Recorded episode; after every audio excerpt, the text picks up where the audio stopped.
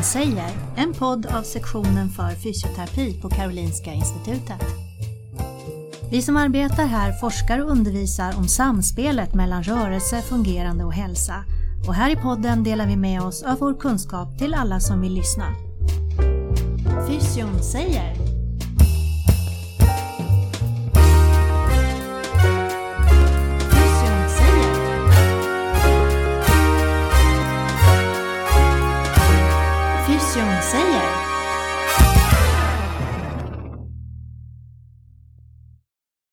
Välkommen allihopa! Eh, mitt namn är Wim Groten och jag håller i podden idag. Jag jobbar som docent och lektor vid institutionen för neurobiologi, vårdvetenskap och samhälle. Så idag i studion har vi Anna-Karin Wellmer som är docent på Karolinska institutet och eh, sektionen för fysioterapi. Anna-Karin hon är fysioterapeut och hon är lektor på sektionen och eh, hon är expert inom äldres hälsa. Så dagens ämne blir då hälsa hos äldre. Välkommen hit Annika-Karin. Tack. Berätta lite grann om din forskning. Tack. Jag arbetar med stora befolkningsbaserade studier om äldre. Så det vi gör är att vi studerar förekomst av ohälsa i den äldre befolkningen och dess bestämningsfaktorer. Och vi tittar också på sådana saker som hur är hälsan hos äldre personer idag jämfört med personer i samma ålder för kanske 20 eller 30 år sedan. Och jag är särskilt intresserad av eh, fysisk funktion, funktionsnedsättning, eh, skadliga fallolyckor och eh, hälsoeffekter av långvarigt stillasittande bland äldre personer. Oj, nu har vi många ämnen att prata om. Ja. Om vi börjar med det senaste där, stillasittande. Ja, det är så att eh, man vet ju att det, är eh, väldigt hälsosamt att motionera. Man vet också att det är farligt att sitta stilla alldeles för länge. Men däremot vet man inte hur mycket kan man komma undan med då? Hur länge kan man sitta stilla? Och troligtvis spelar det roll om man eh, motionerar någon gång i veckan. Ja. Så det ska vi försöka ta reda på. Eh, och de flesta studier som finns om stillasittande, där har man använt sig av eh, självrapporterade svar. Mm. Vi använder objektiva metoder där vi mäter hur länge man sitter. Eh, vi kan också märka om någon reser sig upp till exempel. Det. Så det det försöker vi ta reda på. Vi har samlat in data nu i tre år och vi har ungefär 600 personer som vi ska, vi har precis börjat analysera. Oj, intressant. Så, ja. Att ni väljer då objektiva mätmetoder. Är det så att ni inte kan svara på en fråga om ni sitter för länge? Nej, det finns ganska låg samstämmighet mellan eh, självskattningar och eh, objektiva metoder. Mm, Och, Och det, då blir det, sådana studier ganska kostsamma då. ja, precis. Och det är svårt att komma ihåg också, framförallt bland äldre som kanske har kognitiva nedsättningar och det är en sak som vi vill studera om, om det påverkar kognitionen. Så. Och att resa sig då och då, är det bra? Vi tror det. Vi- har inte resultat för det än, men det är vår hypotes. Så vi, vi får återkomma och se hur det går. Intressant. Ja, Eh, Vad du nämnde i början där, eh, om eh, skadliga olyckor när man faller. Hur ofta faller de äldre? Ja, personer som är 65 år och äldre, en tredjedel av dem faller varje år. Varje år? Men 10 procent av alla som faller skadar sig så illa att man behöver söka vård för sitt fall. Och det är framförallt den 10 procenten som vi studerar. Riskfaktorer för fallolyckor och skadliga fallolyckor kan till viss del skilja sig åt. Och det här är också den typen av fallolyckor som har störst påverkan både på individen och för samhället när det gäller kostnader. Så det är det vi tittar på. Oj. Och hur gör man en sån forskning då? Eh, jo, vi använder oss då av våra befolkningsbaserade studier och sen så när det gäller att söka vård så har vi registerdata. Eh, I Skandinavien så har vi den här unika möjligheten att använda alla våra patientregister, dödsorsaksregister som vi då med hjälp av personnumret kan länka till vår andra data. Och det är då väldigt tillförlitlig data som inte påverkas av att man kanske har minnessvårigheter och glömmer bort. Så. Och eh, du pratar om riskfaktorer. Kan ni nämna några riskfaktorer där då? Ja, vi har tittat till exempel på eh, könsskillnader i riskfaktorer. Det finns ju väldigt många studier, det finns väldigt många kända riskfaktorer som till exempel fysiska, kognitiva nedsättningar, nedsatt syn och, och så vidare, smärta. Till exempel så har vi sett att just när det gäller smärta och risk för att råka ut för en skadlig fallolycka så är det mycket starkare kopplat till eh, just risk bland män än bland kvinnor. Vi blev ganska förvånade över de resultaten, men sen så efter det här så är det en, en till studie från en helt annan grupp i Irland som har kommit fram till precis samma sak. Mm. Är det så då? Ja, det vet vi faktiskt inte riktigt, men vår hypotes, eller det jag tror, det är att kvinnor som har smärta till större del blir försiktiga, rör sig mindre, mm. medan män i en större utsträckning struntar i kroppens signaler och att smärtan då utgör en distraktion. Det är min hypotes. Så det här ser vi även om man då tar hänsyn till fysiska och kognitiva nedsättningar så ser vi de här sambanden, fast bara bland män. Och de här fallolyckorna, var sker de? Är det mest i hemmet eller ute när det halt? Eller var... Ja, det, det är bland, bland det, det skiljer sig också lite mellan män och kvinnor. Så kvinnor faller mest, framförallt äldre kvinnor, i hemmet när de håller på med hushållsaktiviteter. Mm. Och män faller i större utsträckning utomhus. Och det är därför också som riskfaktorer till viss del kan skilja sig åt mellan män och kvinnor. Det är inte bara smärta, utan vi ser till viss del olika riskprofiler. Så att det beror nog på det, tror jag. Ja, det var intressant. Jag tänkte på eh, äldres funktion. Hur är det med de äldres hälsa just nu? Om vi ser ett historiskt perspektiv. Ja, vi har tittat just på tidstrender i nedsättningar av fysiska funktioner, som till exempel ett enkelt test av balans, gångförmåga och att kunna resa sig upp från en stol. Mm. Och vi har sett att eh, personer som är äldre idag har något bättre fysisk funktion än de som var äldre för, i samma ålder då, för 15 år sedan. De som har bättre funktion, de har en tendens att leva längre så att det hänger ihop.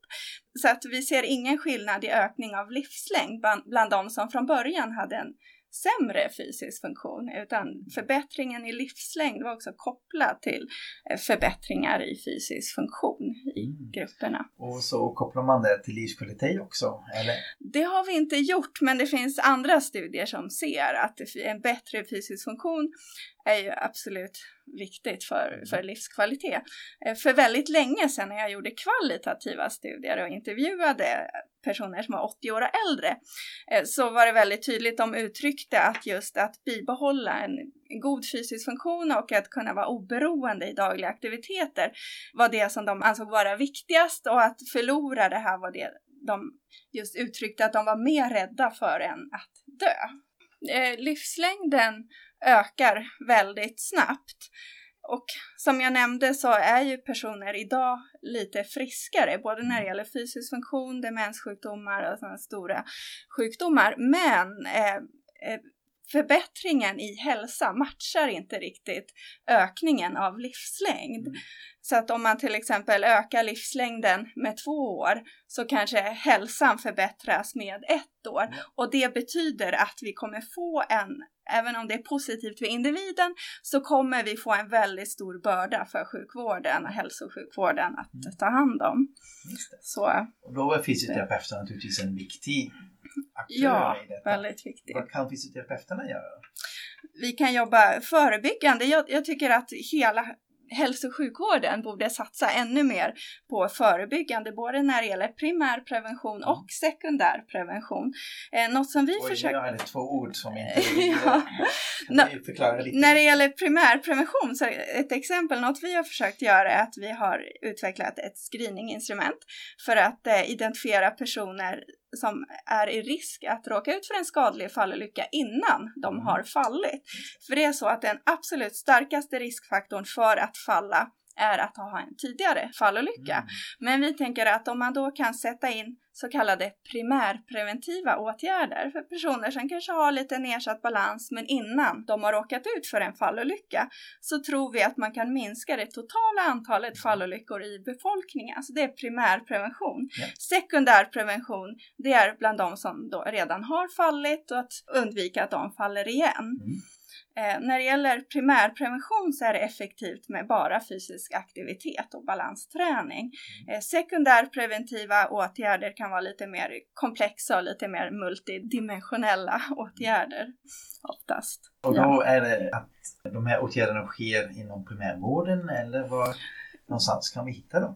Primärvård och kommun, det finns en hel del interventioner redan. Det finns balansgrupper i kommunen och i primärvården, men en utmaning är ju då också att identifiera personer som kan dra nytta av de här Och det hade ni interventionerna. utvecklat ett Ja. screeninginstrument. Är det Ja. öppet till alla? Eller? Det har publicerats i, i Jamda, men eh, för att det ska vara användbart så behöver man validera. Det, så det håller vi på med just nu, det vill säga att vi testar om det funkar i andra grupper av äldre. Vi ska också testa det senare i primärvården i vår Så plan. det är inte riktigt Nej, det är inte helt tillgängligt. än. Nej, det är det inte. väntar på det med spänning. Ja, precis. Det måste vara väldigt svårt att forska inom äldres hälsa. Det är en väldigt stor mm, eh, variation och det som är väldigt spännande det är just komplexiteten. Att vi har sett i våra studier att mer än 80% av alla som är 65 år och äldre har två eller fler kroniska sjukdomar samtidigt, så kallad multisjuklighet. Eh, och det här är då sjukdomar som kräver oftast medicinsk behandling, ibland rehabilitering. Men det som är väldigt positivt och som jag tror man inte alltid ser i samhällsdebatten och i media är att trots att det är så vanligt med kroniska sjukdomar så klarar sig äldre personer ändå väldigt bra när det gäller funktionella aktiviteter, dagliga aktiviteter. Det är inte förrän i 80-årsåldern som det blir vanligt att behöva hjälp med det vi kallar för instrumentella dagliga aktiviteter som att handla, laga mat. Och det är inte förrän i 90-årsåldern, om man ser på hela befolkningen, som det är vanligt att behöva hjälp med sina personliga dagliga aktiviteter som att duscha. Och också, det är också i 90-årsåldern det är vanligare att ha kognitiva nedsättningar och demenssjukdom. Så, så att det är ändå en positiv bild. Jag skulle vilja sprida en mer positiv Ja. bild av åldrandet än den man ofta ser i media. Många kroniska sjukdomar med god funktion. Och Världshälsoorganisationen skriver ju också, och precis som jag nämnde tidigare, att det är just fysisk och kognitiv funktion som är en väldigt viktig del av eh, hälsa. Att det är egentligen det som är den viktigaste delen av hälsan skulle jag vilja påstå. Så. Vi var inne lite grann på det här med olika myter som finns inom området här. Att vi har eh, myter och san sanningar som kanske inte är sanningar. Kan vi kanske i den, med, i den här podden eh, bli av med några myter som finns där ute? Ja, det kanske skulle kunna vara det här med eländiseringen Mhm. av åldrandet. Mm. Just det, som jag sa så är det sant att de allra flesta har flera kroniska sjukdomar, men ändå att hälsan bland äldre är relativt bra. Och också om man ser på en äldre person idag, till exempel en 70-åring, Mm. så är den personen överlag friskare än en eh, medel 70-åring på 70-80-talet. Och Så, så att, eh, som jag sa, att, att ja, hälsan är relativt god när man ser på hela befolkningen och det är något som vi fysioterapeuter Mm. kanske inte alltid träffar på heller för vi jobbar på sjukhus. Men, men när man ser på hela befolkningen så är Mm. hälsan relativt god. Det finns en debatt nu i samhället att höja pensionsåldern. Nu har jag pratat äldre och du nämnt några gånger att 65 plus. Vad, om man tittar på forskningen, Mm. Finns det belägg för att eh, det är dags att höja pensionsåldern? Eller? Jag tror att det är vettigt, för när man införde pensionsåldern i Ja. början av 1900-talet så satte man då den till 67 år. Eh, och då var medellivslängden i Sverige 60 år och idag så är medellivslängden eh, både för män och kvinnor över 80 år. Och man lever också längre, fler år i god hälsa. Så att det är ju vettigt att höja pensionsåldern men eh, så vill jag också säga att det är ju en svår fråga eftersom det finns ju socioekonomiska skillnader i hälsa. Eh, så den frågan hur man löser det, det, det, det får man ju lösa. Se. Vi välkomnar nytillkomna lyssnare till Fysion säger, en podd av sektionen för fysioterapi på Karolinska Institutet. Den kunskapen som finns där, hur sprids den då? Ja, vi, prata, håller föredrag regelbundet för pensionärsorganisationer mm. som PRO och SPF till exempel. Vi har också i den här befolkningsbaserade studien som jag nämnde då som The Swedish National Study of Aging and Care i Kungsholmen. För de som deltar där så håller vi eh, föredrag vart tredje år varje gång vi börjar en ny återundersökning. Senast så höll vi den i den stora aulan på Karolinska mm. institutet, Aula Medica. Eh, vi skriver ibland i populärvetenskapliga tidskrifter som Äldre i centrum. Och vi publicerar såklart våra artiklar, fast då i vetenskapliga tidskrifter. Men, men sen har vi också ett mål att implementera det vi gör i primärvården och vi håller på att eh, skapa kontakt eh, med personer i primärvården, fast där är vi inte riktigt hela vägen framme. Men det, det, är, vår, det är vår framtidsvision i alla fall. Det finns säkert olika kurser också, om det finns fysioterapeuter som lyssnar på det här och vill bli lite bättre på det här med både primärprevention och sekundär. Eh, vilka kurser finns det? Vi har här på fysioterapisektionen har vi en kurs eh, som går varje vårtermin som heter eh, Äldres hälsa från ett multiprofessionellt perspektiv. Där pratar man en del om det. Mm. Sen så har vi en uppdragsutbildning om demenssjukdomar också. Mm. Och där kommer ju också till viss del in det här med komplexitet för de flesta med demenssjukdomar har ju även andra kroniska sjukdomar om vi pratar demens, eh, ökar demensen i, Sverige? Eller bara på grund av att man blir äldre? Antalet, det totala antalet med mm. demenssjukdomar ökar därför att det blir så väldigt många fler äldre. Ja. Eh, men vi har gjort en, eh, nyligen gjort en rapport där vi har tittat på just det, förekomst av demenssjukdomar i olika delar av Sverige.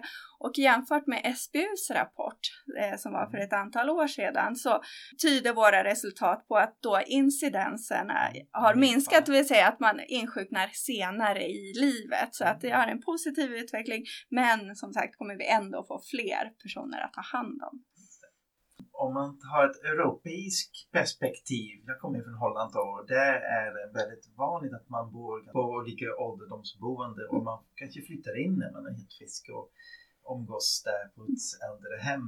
Eh, I Sverige är det lite annorlunda. Kan ni utveckla skillnader? Eller hur? Det är ju det. Alltså, de allra flesta äldre bor ju hemma och, och mm. medelöverlevnaden efter att man har kommit in på ett särskilt boende är väldigt kort i mm. Sverige. Eh, men det är ju liksom politiska beslut och det handlar om att personer kommer in väldigt, väldigt sent i mm. sådana särskilda boenden. Och det är ju nästan uteslutande personer med kognitiva eller svåra demenssjukdomar eller ganska svåra somatiska mm. problem. Jag skulle nog önska att det fanns fler alternativ, men kanske inte rena vårdboenden utan lite mer serviceboenden där man bor i en egen lägenhet, har mm. mer tillgång till hemtjänst. Det finns ju några sådana alternativ. Mm. Man kanske kan gå till en matsal och äta, det vore önskvärt, men det är väldigt svårt att få plats på sådana. Det, det det tror jag skulle vara bra för många äldre om det fanns mer sånt. Det här sociala aktiviteter, att man träffas och eh, när vi pratar näring, mm. hur är det med näringen bland de äldre? Vi har tittat på undervikt och det är väldigt starkt eh, relaterat till en mängd olika hälsoutfall, ja. både fysiska och kognitiva, men, men eh, just näring har vi inte tittat på. Du nämnde att du håller på med en stor studie som heter SNAC då, The Swedish National Study of Aging. Eller? Aging and Care. Mm. Eh, den består av eh, fyra olika eh, delar och den jag arbetar med det är SNAC Kungsholmen, Stockholmsdelen. Mm. Sen finns det också en del i Hälsingland, en del i Blekinge och en del i Skåne. Den har pågått sedan 2001 Mm. Så vi har nu 15 års uppföljning. Den finansieras till största delen av eh, departementet och målet är att hitta just strategier för att förbättra hälsan bland äldre och att lära oss också om vilka vårdbehov som finns och kommer att finnas i framtiden. Mm. Intressant. Och eh, du är fysioterapeut i det här sammanhanget. Är det Ja. ovanligt eller är det många fysioterapeuter som forskar precis på det här? Eller? Nej, det har varit bara jag, men sen så har jag nu två doktorander och en postdoc och de är alla fysioterapeuter och jobbar med snackstudien med mig. Eh, Så att jag har väl eh, fört in några fysioterapeuter, men, men annars har det varit ganska ovanligt. Fast jag tycker att vi fysioterapeuter har en viktig roll att fylla när det gäller den här typen av forskning. Vi tittar mycket på prevention eh, och, och där har ju vi mycket att komma med. Och så har ju vi fört in det här med fallolyckor, eh, långvarigt stillasittande, det är något som inte har funnits i snackstudien innan. Så, så där tycker jag att vi fyller vår roll. Ja. Det, det finns många läkare, för ett väldigt stort område är ju såklart Ja. demenssjukdomar. Eh, det finns psykologer och eh, statistiker, folkhälsovetare. Bra fysioterapi i Ja. alla fall är representerad. Jag tänkte i framtiden här nu. Eh, vart är vi på väg inom äldres hälsa? Jag tror att man måste ännu mer organisera vården så att det blir personcentrerat och så man tar hänsyn till den här komplexiteten och, Eh, och samtidigt förekomsten av flera hälsoproblem. Både kroniska sjukdomar och fysiska och kognitiva funktionsnedsättningar. För det är ju något som verkligen ökar om man både har kroniska sjukdomar och kombinerat med nedsättningar av fysisk funktion så är det en väldigt stark prediktor för till exempel mortalitet, mycket starkare än bara sjukdomar. Om det finns några äldre som sitter och lyssnar på detta. Har du något specifika tips då? Vi pratar om fallprevention och ni pratar balans. Är det något som de kan träna på egen hand eller vill du uppmana att gå till olika grupper? Jag brukar ju säga att eh, fysisk aktivitet är viktigt och om man tycker så här, jag är för gammal, jag kan inte träna, så brukar vi alltid säga att något är bättre än inget, att alla kan göra något. Om man, man till exempel kan resa sig upp från en stol, så varför inte försöka resa sig flera gånger samtidigt? Det är en utmärkt träning. Tåhävningar, det finns väldigt mycket man kan göra själv. Eh, Socialstyrelsen har på sin hemsida väldigt bra information om vad man kan göra själv för att förebygga fallolyckor, både när det gäller träning, fysisk aktivitet och när det gäller kost, att till exempel äta mycket fet fisk och liknande. Okej, det var bra tips vi får här på podden. Ja, då börjar vi avrunda samtalet. Tack så hemskt mycket Anne-Karin att du kom hit till vår studio och då ska vi försöka följa dig framöver med din forskning. Tack så mycket att du kom. Tack Rim! Du har lyssnat till podden Fysion säger, en podd som sänds från sektionen för fysioterapi på Karolinska Institutet. Fysion säger